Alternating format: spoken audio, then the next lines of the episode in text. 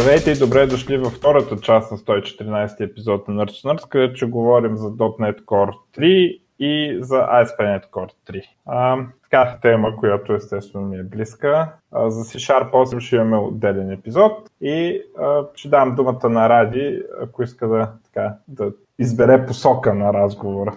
Добре, мерси. Ами, за начало, по-рано в този епизод казахме, че на 23-25 е .NET където се обявяват нещата.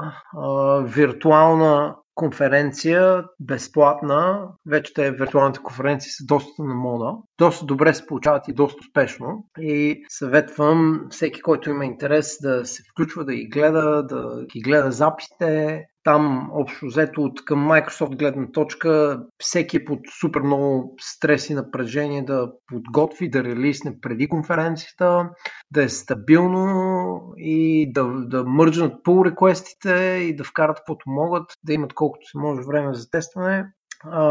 Ако следите в GitHub, може да се види доста теншън точно преди тези дати, последните две седмици. А, относно а, разликата между ASP.NET, нали, съпоставено с .NET Core, истината е, че като че ли ASP.NET екипа малко по изостава и от към фичър сет, и от към, може би, качество. А, товарът на тях е по-скоро да отговорят на всичко, което е влезло в а, .NET Core 3.0 и съответно да мачнат тези неща.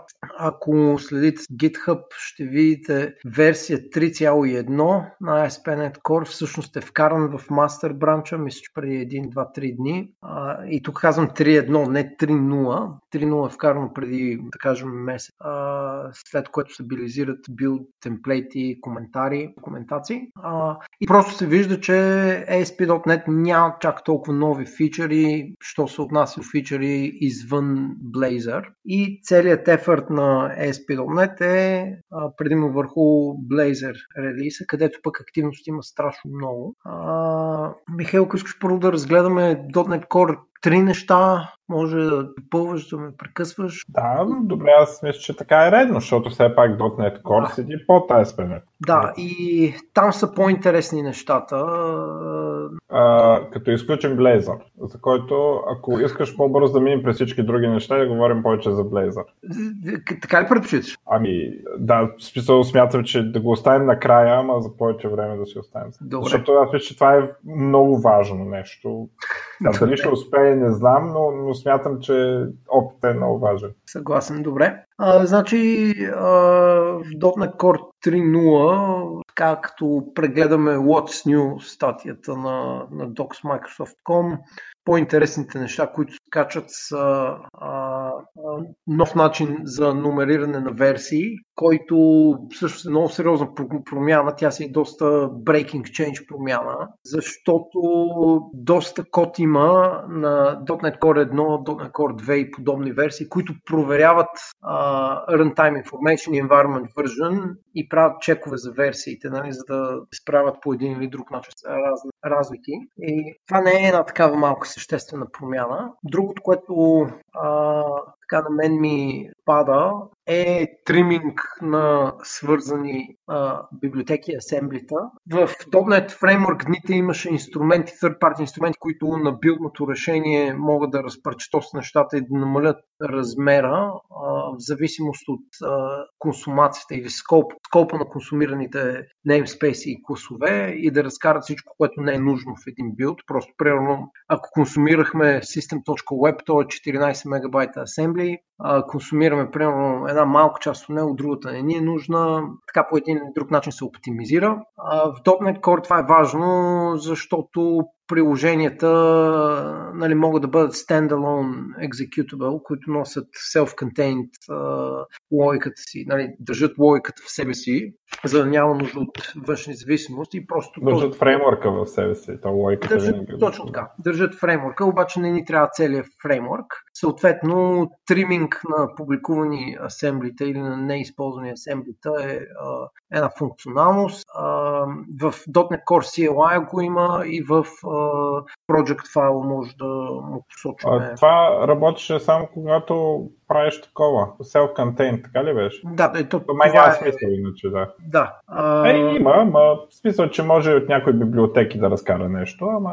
Точно така. А, има инструмента Open Source, IO Linker, а, части от Mono го има също. А... това е пряко свързано, между другото, с а, една от а, така, по-значимите неща в .NET Core 3, това е, че WPF и, и Windows Forms ще могат да се билдват проектите върху .NET Core 3 а, само за Windows, но, но ще, ще може да се мигрират проектите сравнително Точно. лесно. А, да. И едно от нещата, които получаваме е desktop application, които не изискват да има инсталиран съответния .NET фреймворк на, а, на компютъра, като се бъндва фреймворка. Обаче това естествено ще направи даунлоуда на а, програмката, вместо да е а, там 200к или колкото е, зависимо от това колко иконки имаш, ще го направи примерно 50 мегабайта. И, и тук ще е добре да се понамали с 20 мегабайта все пак. Точно така. Да. да. Това е, може би, най-основното, най-основният смисъл на, на този фичър, когато става просто даваме self-contained desktop програми на end. Защото, честно казано, не ми трябва много дали ще пушна на сървъра 5 мегабайта или примерно 55, нали? примерно ако е веб приложение. Сега по-хубаво да пушна 5, ама нали? Да, на сървъра, да, много малко значение има и е, по тази тематика WPF и WinForums нали, сега се счита, че се поддържат официално в .NET Core 3. Аз съм пробвал да направя WinForums приложение. Готино е. WPF е куцо. Дизайнера, поне последния път, когато го гледах, не работи в Visual Studio. Съответно, той WPF много, много без дизайнер за мен не прави смисъл, защото а, нали, не съм чак толкова добър в замел и, и общо взето сега с а, този сапорт чакам да се появи сапорт в Visual Studio за дизайн на WPF. Добре? Може би същественото за ASP.NET Core е а, Async Streams или а, асинхронната версия на IEnumerable а, с особеност на езика, мисля, че в C-Sharp 8 await for each. Да, всъщност реално всяка стъпка на for може да се await Точно така. Да, и това ни позволява да имаме нещо, което да ни примерно Database Reader, да ни дава на парчета да уейтваме през for Точно така. А, а, вътрешно наподобява много yield return а, логиката и yield return тук всъщност може да се използва вътре в for има и disposable вариант. Той всъщност по-често влиза в практика. Създаваме нещо, което а, трябва и да диспознем и, и да уейтнем и да диспознем. Нали? Това влиза в треба. И ASP.NET Core съответно отговориха на това нещо. Даже ищото, което бяха повдигнали, беше а, с priority 0, т.е. critical. А, само да го видя как беше номер. Между другото, а, по-рано каза, че трудно ти е да намериш обобщение на всичко, което е влезло в 3.0 релиза. Най-добрият начин, по който аз намирам тази информация, просто гледам issues листа в, ASP.NET Core репозиторито и филтрирам по milestone 3.0. Uh-huh. Uh-huh. Вижда се една камара неща, които а, не са успели да вкарат вътре, просто не са с а, label done и много малко неща, които всъщност са влезли вътре в 3.0 релиза, за добро или за лошо. Е, те имат релиз 3.1 след 3 месеца или колко е там? Точно така. И... Нали, така, така ще са им стъпките. По това време на годината, което сме сега реално, ще се релизва главното нещо и след 3 месеца ще има такъв релиз малък с е, те нещата още не са влезнали, но се предполага да са за този релиз. Да. 3.1 и след това пак 4 и така нататък, като 3... нали, там maintainers релизи колкото иска. 3.1 изглежда много по-голямо от 3.0 от гледна точка на ASP.NET Core. Та... Те сигурно много неща ще ги пушнат и за 4, но... Да. Та, номер на това е всъщност за for each uh, await в ASP.NET и в uh, Razer по-скоро 5078 и беше с приоритет 0, нали? т.е. той е критично задължително трябва да влезе. Uh, Та е влезло, то е по-рано тази година, но сега официално нали, се маркира като релизното. А, та така, дай да видим какво друго ще намерим в .NET Core. А, така от големите неща, според мен е новия JSON парсър. А, нали, идеята е да не се ползва JSON.NET вече, т.е. ако искаш може да си го ползваш за удобство, но High Performance System Text JSON който ще използва там memory, span и всички тези магии. Има UTF-8 JSON Reader, за да може от web да се чете оптимално без да прехвърлят към .NET стrinговете, които са UTF-16. А, и този парсър има значително по-добро, по-добър перформанс и той влиза в а, сегашния такова с съответните си UTF-8 JSON Reader, UTF-8 JSON Writer, JSON Document, а, не е толкова JSON Serializer също, а, не е толкова гъвкав, колкото JSON.NET, който има някакви много приятни неща, като да, например, да си наплющиш Dynamic и да почнеш да ръгаш пропъртите по обект. А, такива мазноти чак няма да се поддържат, а, но а, пък перформанса ще е там, видимо по-добър, ако естествено на приложението перформанса ти нека е JSON сериализацията. Да. Предполагам, че резултата, че, че на Tech Power бенчмаркове тази спенен, че иде още по Да, това е основна част. Те затова и стринга го върнаха към UTF-8. А стринга, дето UTF-8 май не е влезъл обаче. А, има една инициатива, поне не го виждам тук. А, само има JSON Serializer от UTF-8 Stream, да, да си правиш, да си реализираш обекти. Обаче а, има една инициатива а, стринга вътрешно да има альтернативно репрезентиране, което да е UTF-8. А, има там флаг, дали сме в UTF-16 или в UTF-8 и потенциално и ASCII и така нататък. А, Java, между другото, най-вече ги прави те мурафети, въпреки че там те са насрали едни други работи много отдавна а, и там е голям мък общо взето.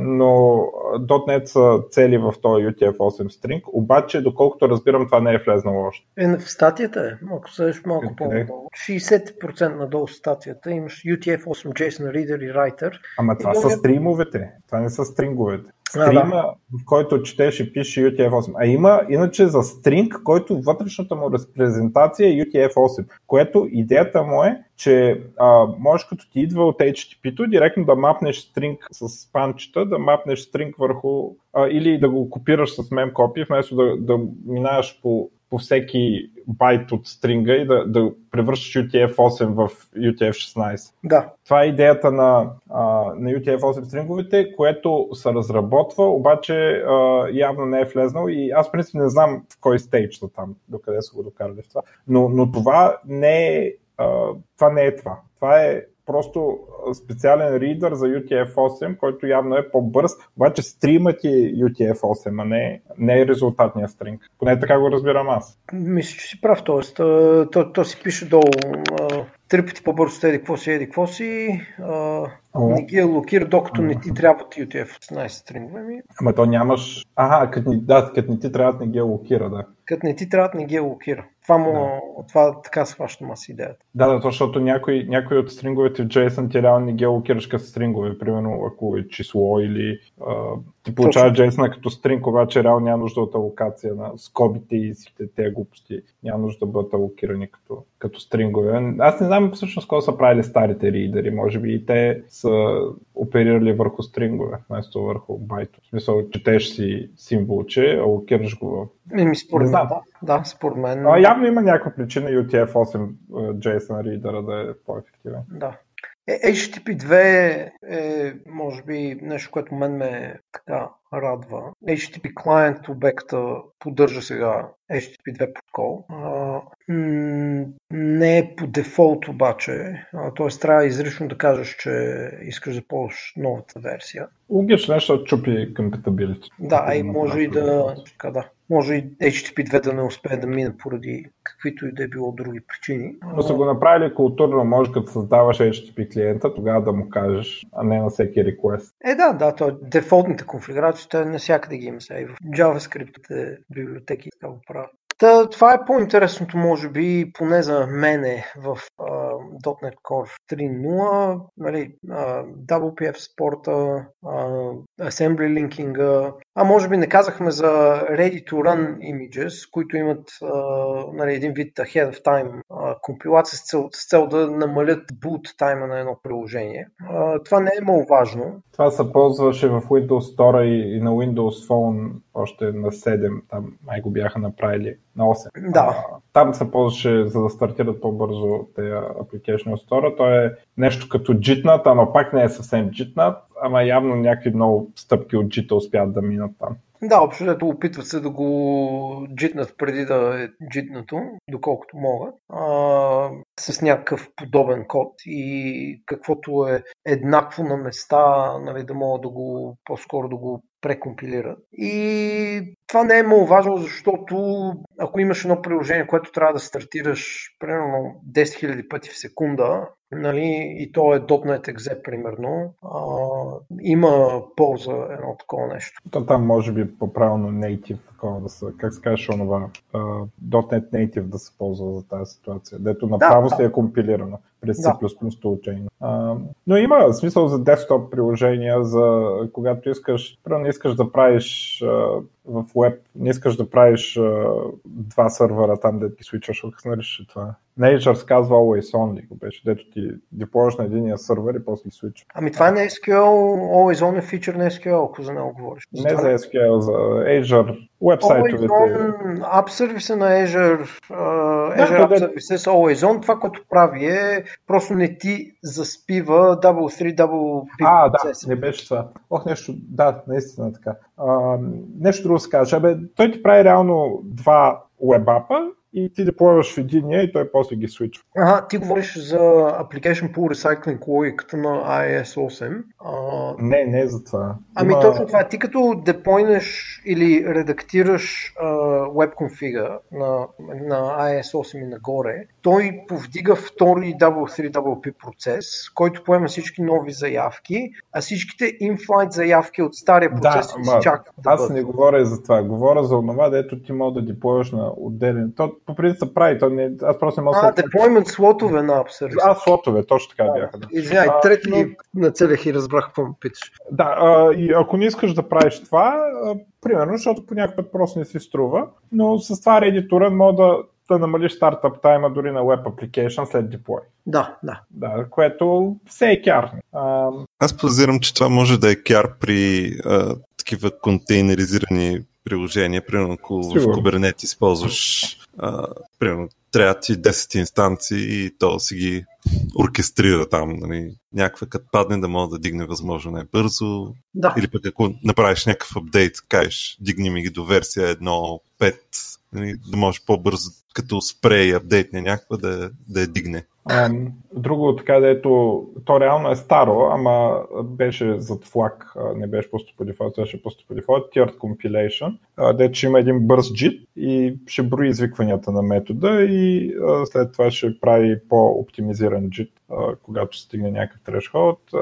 Java го прави много отдавна това, браузърите го правят с цел по-бърз стартъп на апликейшена. .NET до сега не го правеше това. Тоест в две едно или две-две го сложиха, но трябваше да си го пуснеш изрично, а сега ще е пуснат по дефолт за всички явно. Вече се счита за достатъчно тест. А, и така, а, има разни подобрения за контейнери, да не ги разбирам много. А, а, повече са свързани с а, лимитите за памет, а, които явно са се, имало някакви конфликти с GC2 и са ставали някакви проблеми с контейнерите, които сега са отстранени и явно GC2 и контейнера някакси могат си говорят по-ефективно. Така изглежда. А, та, така, а, мисля, това е за .NET Core 3. Реално най-малко говорихме, но а, от практическа гледна точка най-важното наистина е, че Windows Forms и WPF а, вече са .NET Core а, продукти Тоест ще мога да използват библиотеките, ще мога да използват новите неща в C-Sharp и така нататък, които няма да се поддържат на старите версии, които зависят от някакви типове нови и така нататък. А,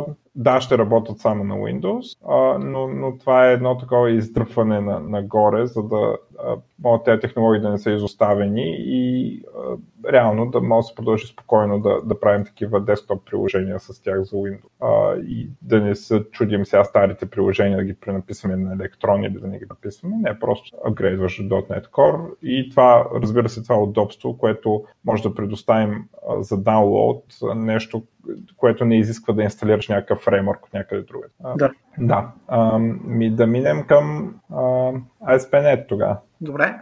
Ако искаш, първо ни кажи така, какво ти е направило впечатление, което не е Blazor. Ами, аз следя тясно а, gRPC протокол а, имплементацията. Ако искаш първо да кажеш само за какво е този протокол. Да, а, нали, с, с комуникация по gRPC всъщност използва HTTP 2 и тя служи за а, нещо като доста бърза възможност за комуникиране между два компонента а, нали, по мрежов път. Основният use case би било комуникация между microservices архитектура или между различните микросервиси. А, ако може да го свържеме с старите години, нещо като SOAP комуникация, WSDL, само че измислено нали, съвсем наскоро.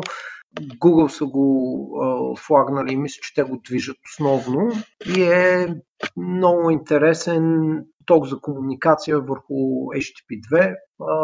Дава ни... А има ли, има ли тулове за генериране на класове, както имахме с SOAP, който генерираше проксито заедно с прилежащи типове, за да може да ги ползваме на готово? Няма нужда от такива неща, т.е. директно създаваш клиент от generic тип, strongly typed object и комуникираш а, с отсрещния канал, нали? Ама и... чакай сега, аз искам ония сървър да ме информира какви типове приема. Мисъл, не искам да чета спецификациите и да пиша, искам да натисна точка и да ми излизат. Ами то идеята е... Беше с WCF, примерно. Да, то идеята е ти да си направиш комуникация между твоите си а, услуги, не толкова да публикуваш, поне доколкото аз знам а, и сценария, който аз го изглеждам. Примерно имам нужда да направя а, а, нали, десктоп клиенти, които да комуникират с сървър, да кажем. Този сървър мога да го експозна с API по HTTP или мога да го експозна а, с gRPC по HTTP 2 и въобще да не се качваме на стака на HTTP. Нали? Той, той е възможно най-близък до TCP с минималния слой овър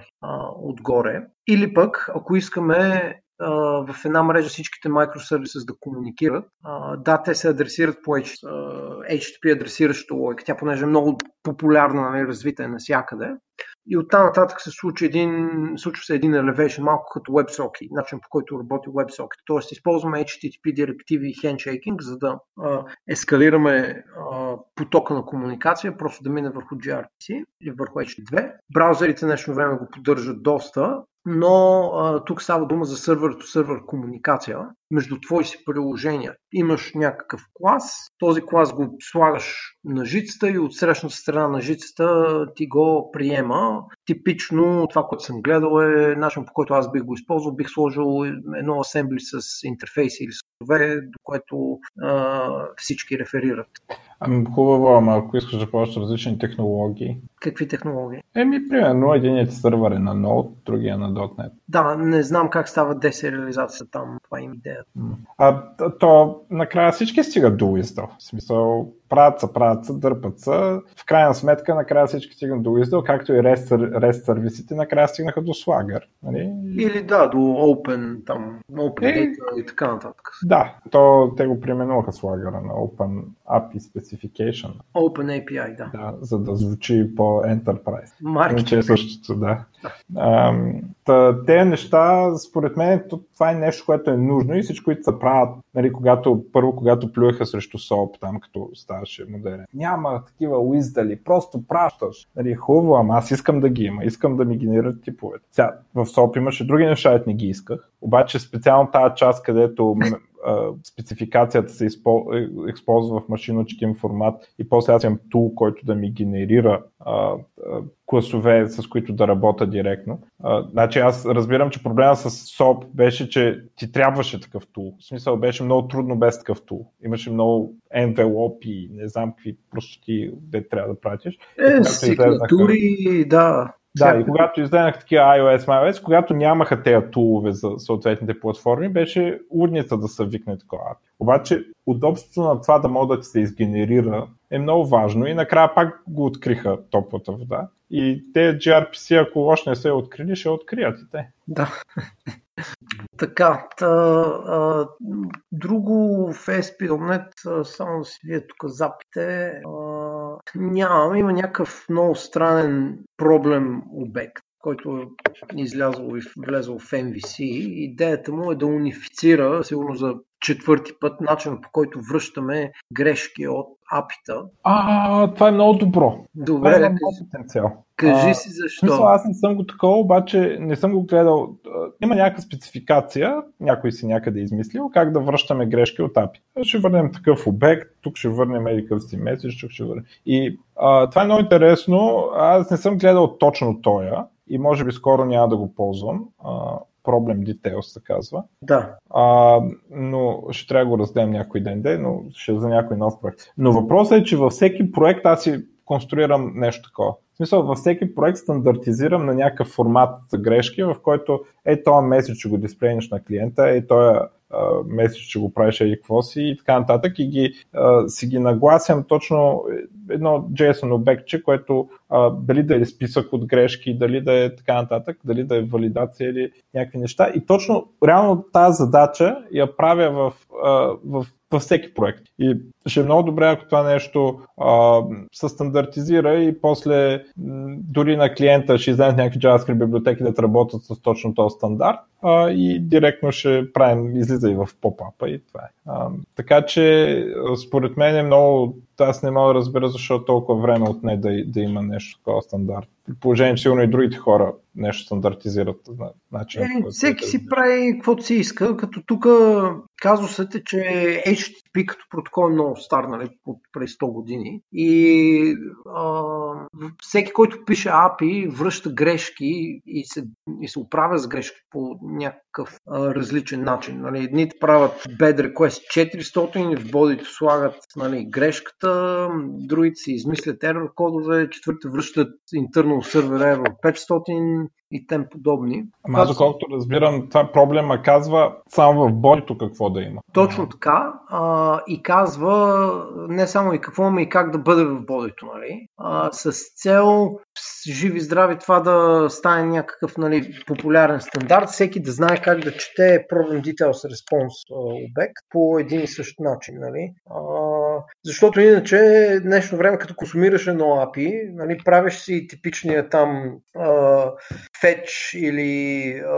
jQuery, каквото и било там. И най-накрая правиш catch exception, log и четеш бодито на съобщението по не strongly typed начин. Даже ако пишеш TypeScript, трябва да си генерираш а, отговора и включително и грешката, нали? т.е. трябва да ги мачна двете, за да мога да четеш нещата, за, за да не използваш any в TypeScript. И всъщност uh-huh. тук ти дават възможност да имаш един Problem Details Response обект на, на, на всякакъв език и по един и същ начин да четеш грешката. И това са го вкарали сега в uh, ASP.NET Core C. Да, не готово, не че някой ти пречи да си го направиш до сега. Но... Да, да. Да върнеш JSON обект с ерори, ерори и така нататък. Така нататък. Да, това, е, това позволява да стане билдинг блок, който а, да се вкара в клиентски библиотеки, да се вкара в логинг библиотеки нали, на готово и да ти дават някакви готови middleware и да ти плюят грешките после, които да. сега горе-долу си пише. Да. Той и мен ме дразни, нали, защото трябва да раздавам задачи на всеки. Всеки програмист обикновено нали, пише по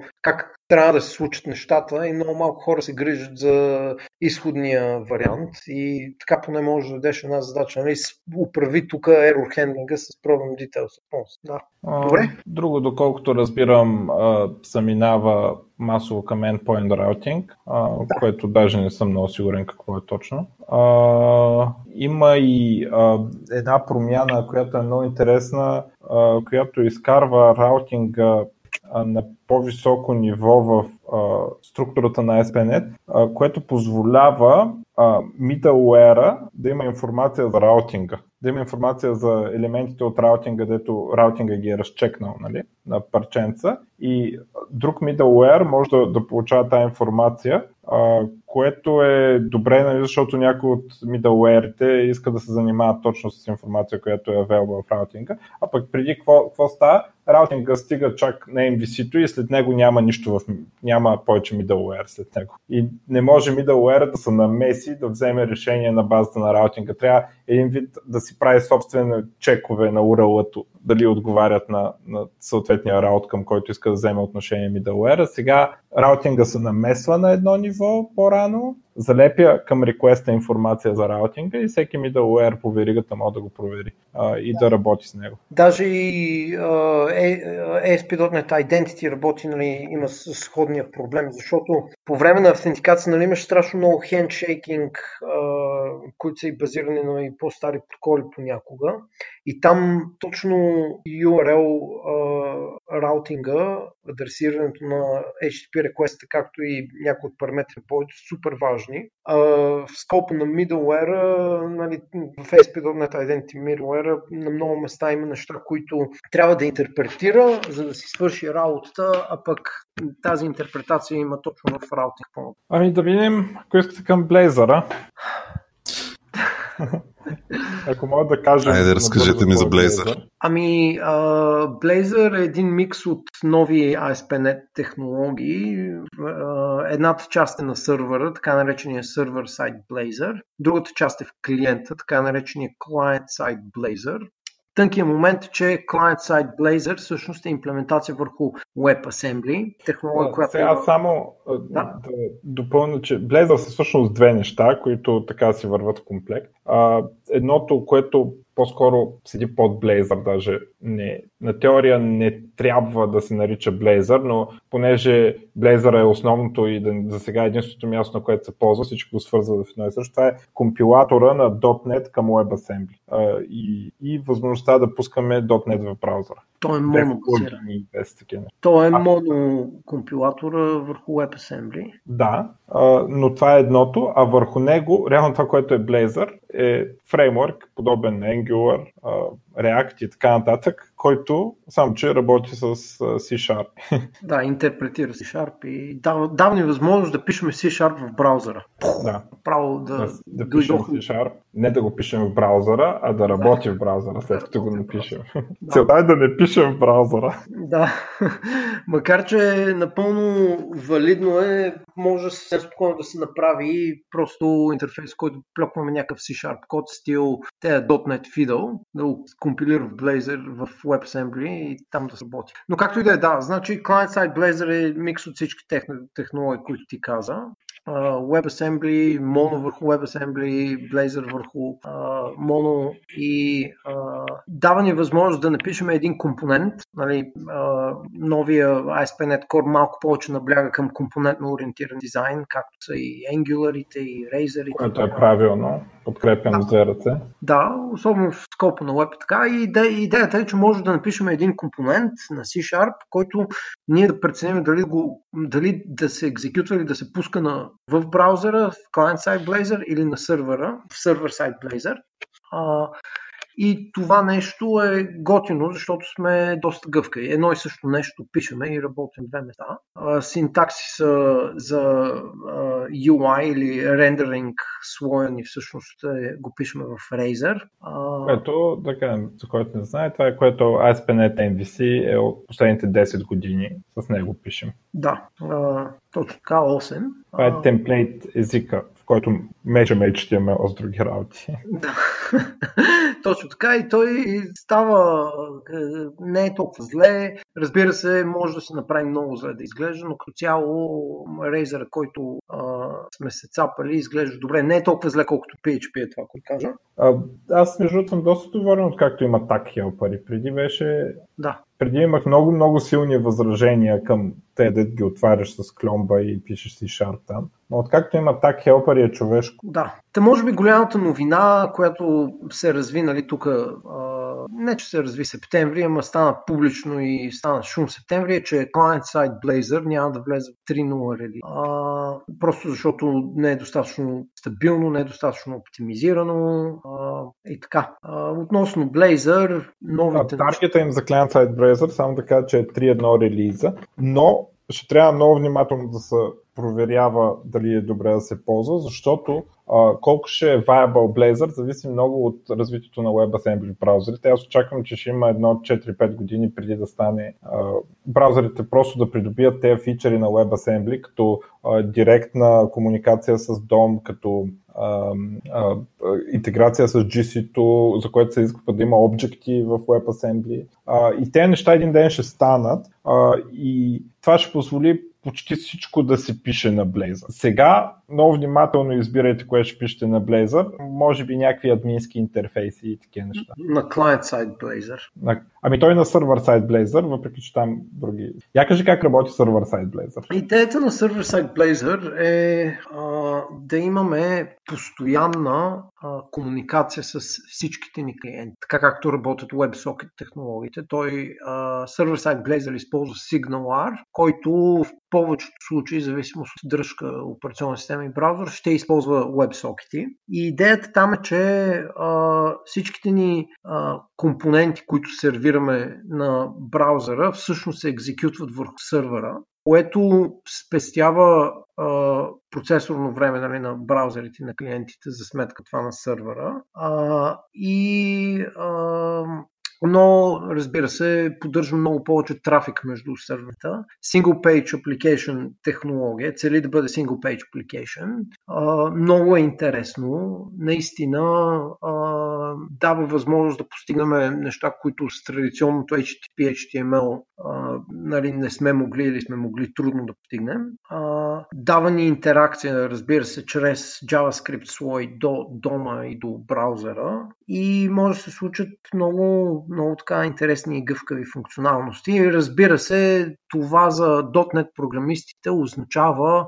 много по-малко JavaScript или никакъв JavaScript, за да може да постигнем single page application. А, е, никакъв NPM, никакъв TypeScript, никакви Angular, никакъв React. Просто пишеме C-Sharp, викаме DOM през а, DOM, който генерираме и Fraser и използваме нали, Razor за HTML а, манипулации, C-Sharp за сервер сайт популации. Създава една такава непрекъсната връзка между всичките клиенти и сървъра. Съответно, това директно подсказва, че трябва да бъдем много внимателни, когато го ползваме и трябва да знаем какво правиме. Още повече, че... Въпрос имам аз. А, дали знаеш случайно Blazor, когато сервер сайт Blazor, поддържа ли стейт на сървъра, освен конекцията, и, или в смисъл, мирърва ли с стейта между сървъра и клиента, или при всяка операция клиента си праща и стейт? Ами, има едно. Има един нов сет от обекти, които не ги знам чак толкова много, които точно контролират стейт комуникацията. А, а, и Вкарани са предимно заради нали, нашумяващата употреба върху Blazor, включително и а, автентикационни тове. А, поред мен е всякакви заключения тук относно какво е, какво ще бъде, нали, толкова рано. То е най-динамичната част в момента, само като видим feature change листа, има подобрения навсякъде но а, а, не мога да ти кажа точно какъв част от стейта се трансферва нали, между сервер и клиент и как това нещо се апдейтва? Аз предполагам, че сравнително малко де. А, между другото, тази технология, а, която а, за сервер сайт Blazor не е уникална, аз съм работил с такъв а, Java фреймворк, ZK наречен, а, който прави точно това, непрекъснат connection с, между клиента и сервера и а, парченца HTML, които се хвърлят към а, клиента, където клиента си, си ги аплайва на съответното място. А, принципно, а, идейно за админски панели обикновено, защото там имаш много малко клиенти. Точно така. А, много, много добро за такива неща, просто не се занимаваш JavaScript, тръгаш си и няма никакъв проблем. А, разликата, която, голямата разлика, която е Blazor, че Blazor ти дава обещанието а, или не обещанието, ами да, как да кажа, възможността в бъдеще, когато client-side Blazor стане достатъчно добър, когато браузърите станат достатъчно добри, това нещо просто да штракнеш с пръсти и да почне да работи само на клиент. А, разбира се, това са глупости само да штракнеш с пръсти, защото трябва да си написал кода така, а, че а, кода ти да, да може да работи само на клиент. Какво означава това? Трябва вместо а, ти просто да си рендваш компонентите в, на сървъра и, и да, да си викаш логиката, бизнес логиката, трябва да си викаш бизнес логиката през веб сервис реално. Ако си викаш бизнес логиката изцяло през веб сервис, към собствения си веб сервис, от собствения си сървър към собствения си сървър,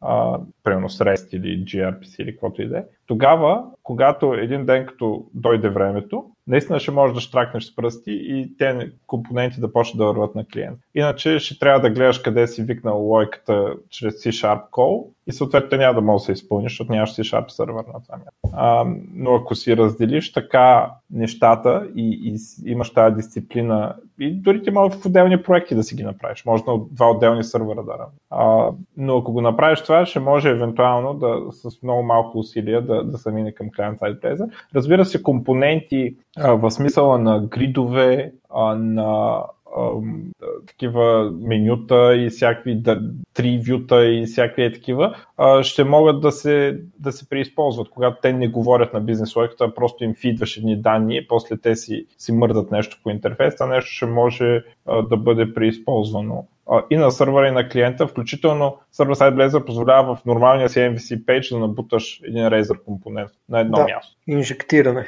Uh-huh. А, което е много яко, защото според мен компонентния модел е по-силен. Компонентите си имат ивенти, пропъртите и всякакви такива хубави неща, които MVC вютата няма. Да. А, ти какво мислиш и нали, там OneBit в момента част ли сте от прогрес? Аз не... не, не, не. Ние отдавна се разпърдяха нещата там. Ага.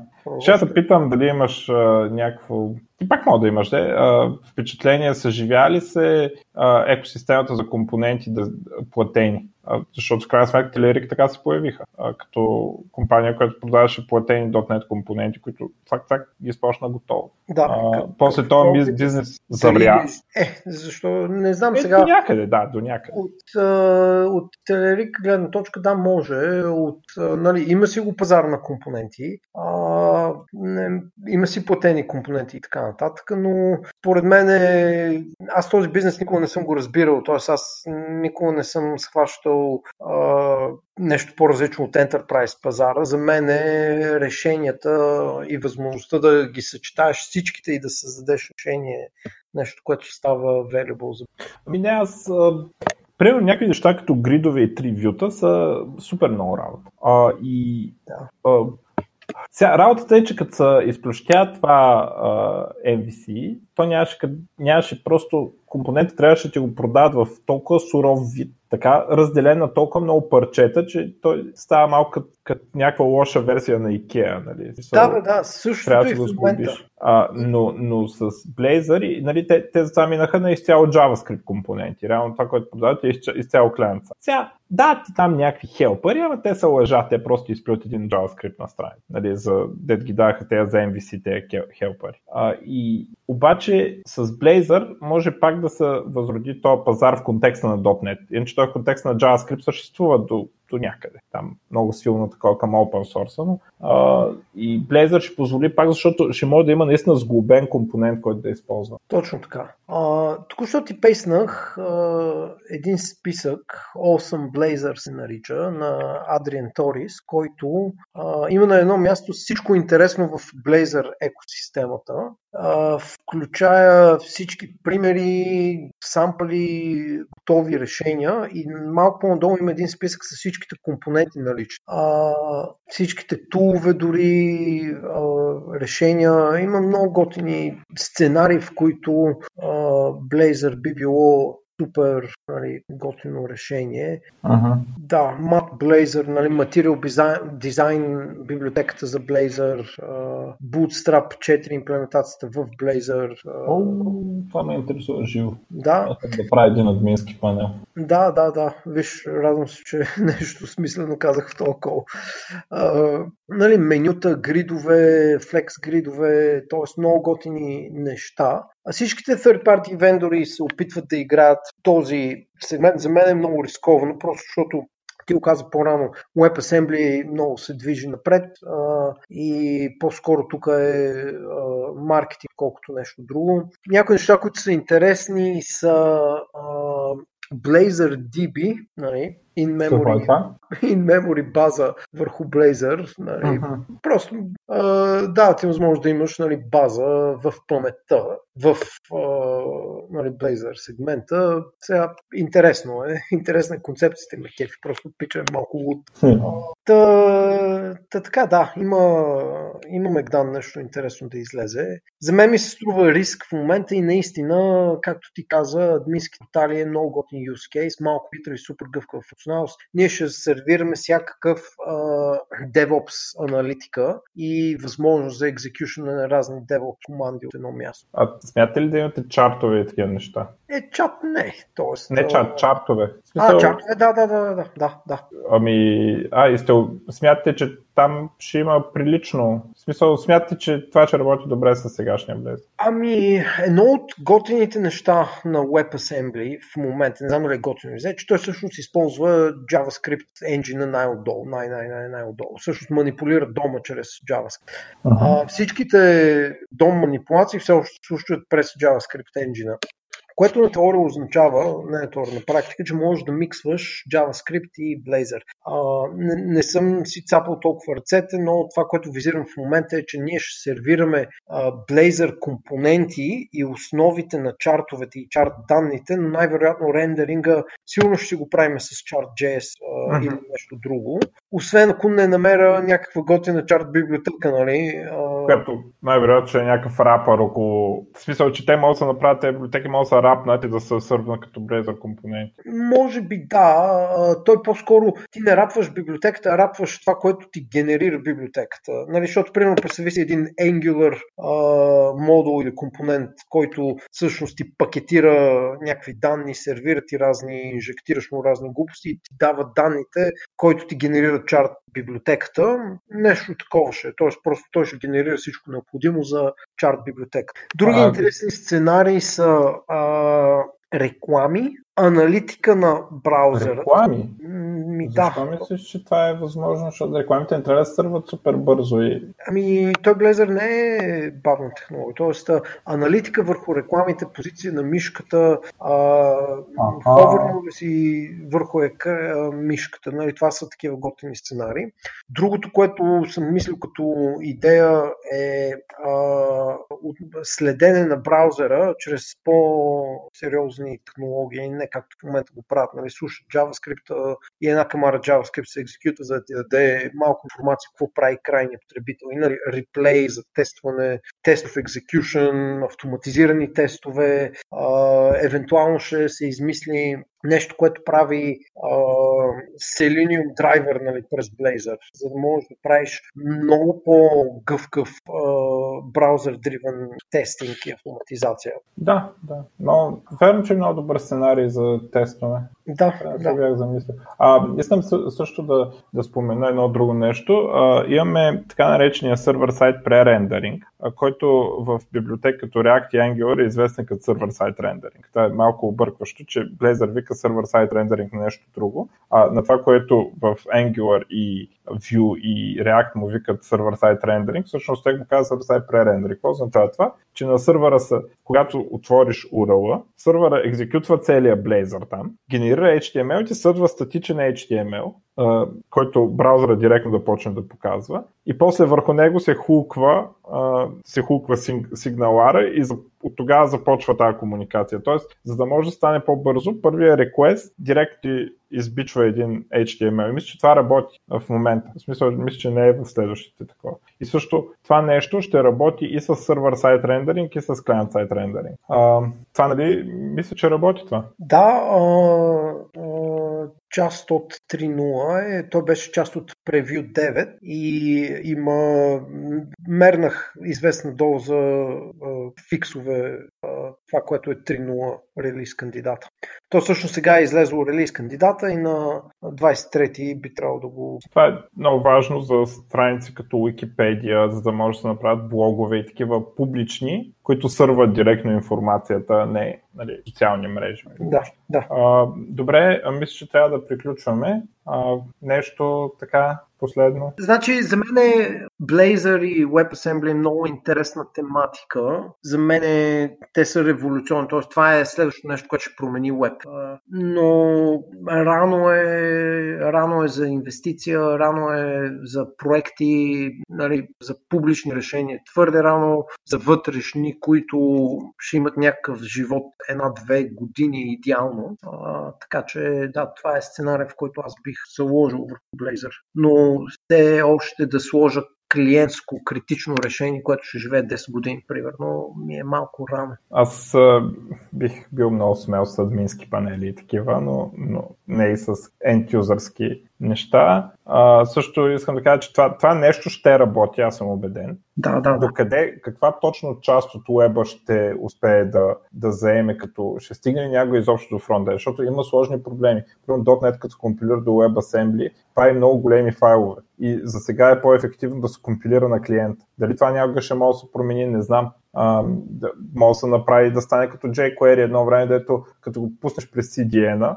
реално нищо не беше, нали, защото всеки сайт го имаше. Ако има много сайтове с Blazor, може да се пусне .NET през CDN и да няма нужда да се даунлоад. Да, а, да. И има такива неща, които може би с времето ще се оправят, може би няма да се оправят. Не се знае до къде ще се стигне, но ще има а, ниша и нишата ще става все по-голяма. А, и това говоря за всички, аз според мен всички технологии ще получат такова решение като Blazor. Ще има Blazor за Java, няма ска Blazor естествено, ще има такова нещо за Java, ще има такова нещо за Go, ще има такова нещо за там, за всичко ще има такова, освен за Node, защото там нали, JavaScript си е JavaScript. Да. И тези технологии ще ги има и а, .NET всъщност е второто най-добро в момент, като най-добрата имплементация на ръст. Нали, да. Ръст е на, на първо място, следващото най- най-завършено и най-production ready е на Blazor на .NET, а другите са в по-ранни фази, но работи се навсякъде, това нещо ще стане голямо, аз съм сигурен. Да, аз бих се радвал да погледнат и как може да не го ревърс инженирваш въпросния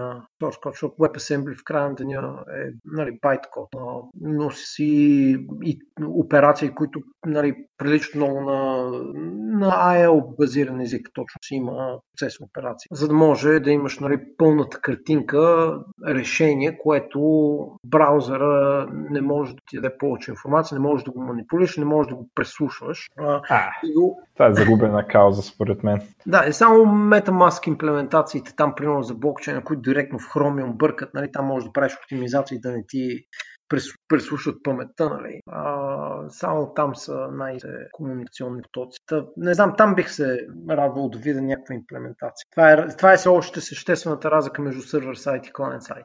да.